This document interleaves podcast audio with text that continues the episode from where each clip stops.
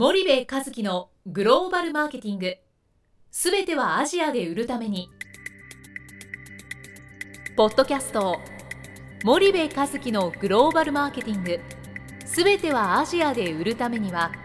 過去10年間で1000社以上の海外展開の支援を行った森部和樹がグローバルマーケティングを分かりやすく解説します。グローバルマーケティングとは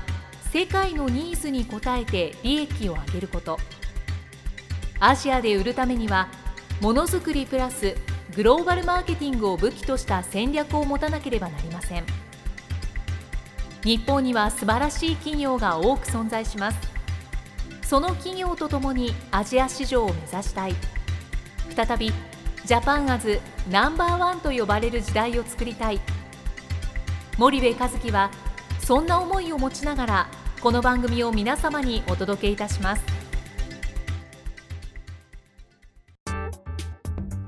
皆さんこんにちは。弊社より配信中の動画番組のご案内です。弊社ではスパイダーチャンネルという無料動画番組を配信しております。この動画番組は日本企業の海外販売チャンネル構築のノウハウを無料でお届けする番組です。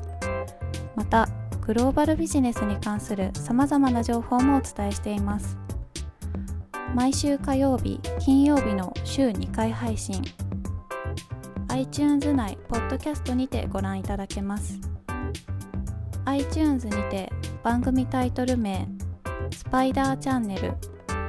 大文字で SPYDERCHANNEL と検索ください。自動で最新動画がお手元に届く購読手続きが行えます。ぜひご覧ください。皆さんこんにちは。ナビゲーターの小林真也です。皆さんこんにちは。森部和樹です。はい。森部さん本日のポッドキャストの内容なんですけども、はい、えー、前回に引き続き、はい、えー、サムスンが、えー、グローバル人材の育成が素晴らしいということで、はい、まあ、グローバル人材のその定義づけが明確である、うんその一方で日本企業は、うん、まあ、グローバル人材の育成が、うん、まあ、まだまだできていないという現状があるという、まあえーと、昨年ですね、はいはい、12月のダイヤモンドラインの記事なんですけども、はい、まあ、その続きについてちょっと、えー、あのお話しいただけますでしょうか？えー、と前回何話したっけ？サムスンは、まあそのえー、別にグローバルなグローバルな会社だけど、それはその会社としてグローバルに展開をしてて、そのグローバル戦略がうまくて、マーケティング戦略がうまくて、企業の経営の中心に、まあ、マーケティングがしっかり置かれているっていうのがサムスンだと思っていて、で確かにサムスンはグローバル企業であると。でそこにはあの多くのグローバルな戦略ファンも関わっているっていうのは、多分一つあると思うんでね、はい、サムスンがこれだけグローバルに成功している要因としては、はい、ただサムスンの人材がみんなグローバルかっていうと、決してそうではなくて、みんな思いっきりスーパード韓国人ですっていうのが僕の意見なのね。だって僕の友達はみんなサムスンの、はい、中高の,、そのアメリカンスクール時代の友達は確かにグローバルだよね、はい、中高でアメリカンスクール行ってて、うん、大学卒業してから MBA アメリカ取りに行って、はい、でサムソンに就職してる、はい、ただ彼らの芯はスーパー韓国人だから、もう I am Korean っていうのものすごいむき出しの人たちばっかりだからね、あのなので韓国人なんですよ、グローバル人材じゃないんです、ただ英語も話すし世界のどの国に行っても切った貼ったができる人たちであると。い。うのはそうであって、はい、そのどっちかっていうと日本の昔の商社の人たちみたいな、なんかあの伊藤忠とかさ三井物産とか庄司とか、はい、あのそういうようなイメージ、はい、だからその僕は別にサムスンの人材がグローバル人材だとかっていうことよりも、うんうん。その彼らのグローバル人材の定義っていうのが、えー、地域地域の専門家をめちゃめちゃ作るぞっつって10年も20年も前からそれをやり続けてきて、はい、その成果が今出てるから、まあグローカル人材がすごく育っていて、それが装置でグローバルになってるってそんな話したんだよね。確かね、はい、で日本は20年間じゃ何やってきたのっていうと結局日本の言ってる日本企業の言うグローバル人材って何なんですか、と、英語が喋れる人ですか、はい、えー、海外で留学した経験がある人ですか、それとも、えー、なんだろう。海外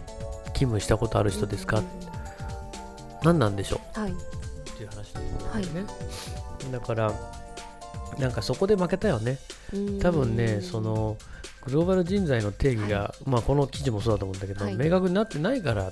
負けたんだっていう話してるわけでしょ、はい、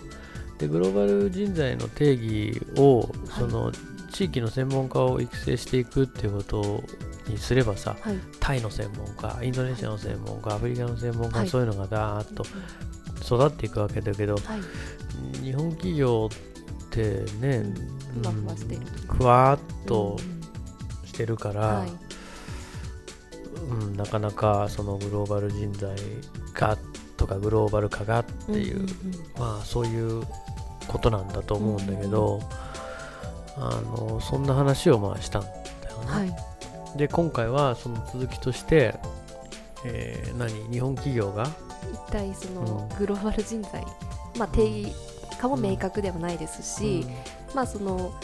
海外進出ですとかグローバル化に向けて一体日本企業というのは、まあ、何を していたのかというところなんですけど。まあ難しい課題だよね、はい、僕僕にとそのグローバル人材って一体どういう人がグローバル人材なのかなと思って、はい、だってそんなのさあのアジア欧米ってあるとさ、はい、まあそれだけでも3地域あるわけじゃん、でオセアニアもあればさ、なんだ中東もあるしさ、はい、インドヨーロッパアメリカ、はい、南米、はい、えー、全部違う国じゃない、でそんなのオールマイティーに分かってる人なんかいないからそう、ね,、いうことがグローバル人材では僕はないと思っていて、えーと、企業が必要なグローバル人材っていうものが一体何なのかを、やっぱり僕は日本企業を明確にするべきだと思うんだよね、別にサムスンのその地域の専門家を作っていくんだと、それがグローバル人材なんだと、合わさってね、はい、100人の100地域の専門家が合わさってグローバルって言ってるわけじゃん、はい、彼らはさ。でそれをもう10年20年投資し続けてきたから、そういう人材がいっぱいいるわけですよ。はい、あの本当に勝者だと思ってて、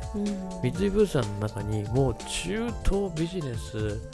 えー、20年みたいなさ、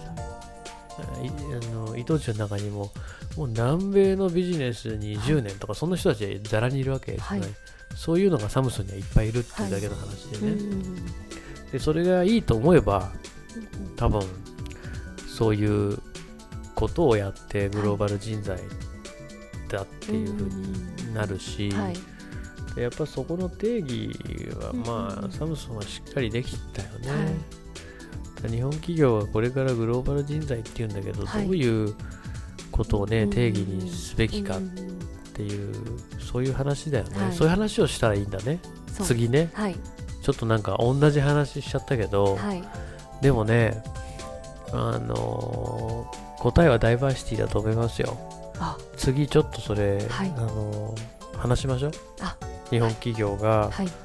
あのどういうふうなグロあのグローバル人材を定義づけすればいいのか、うん、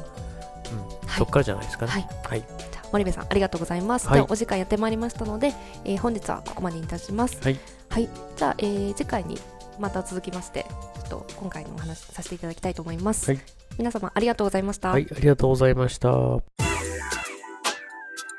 本日のポッドキャストはいかがでしたか？番組では森部和樹への質問をお待ちしておりますご質問は podcast アットマーク spydergrp.com ポッドキャストアットマークスパイダー grp.com までお申し込みください。たくさんのご質問をお待ちしております。それではまた次回お目にかかりましょう。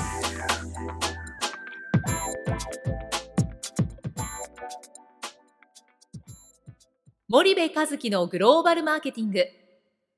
この番組はスパイダーグループの提供によりお送りしました。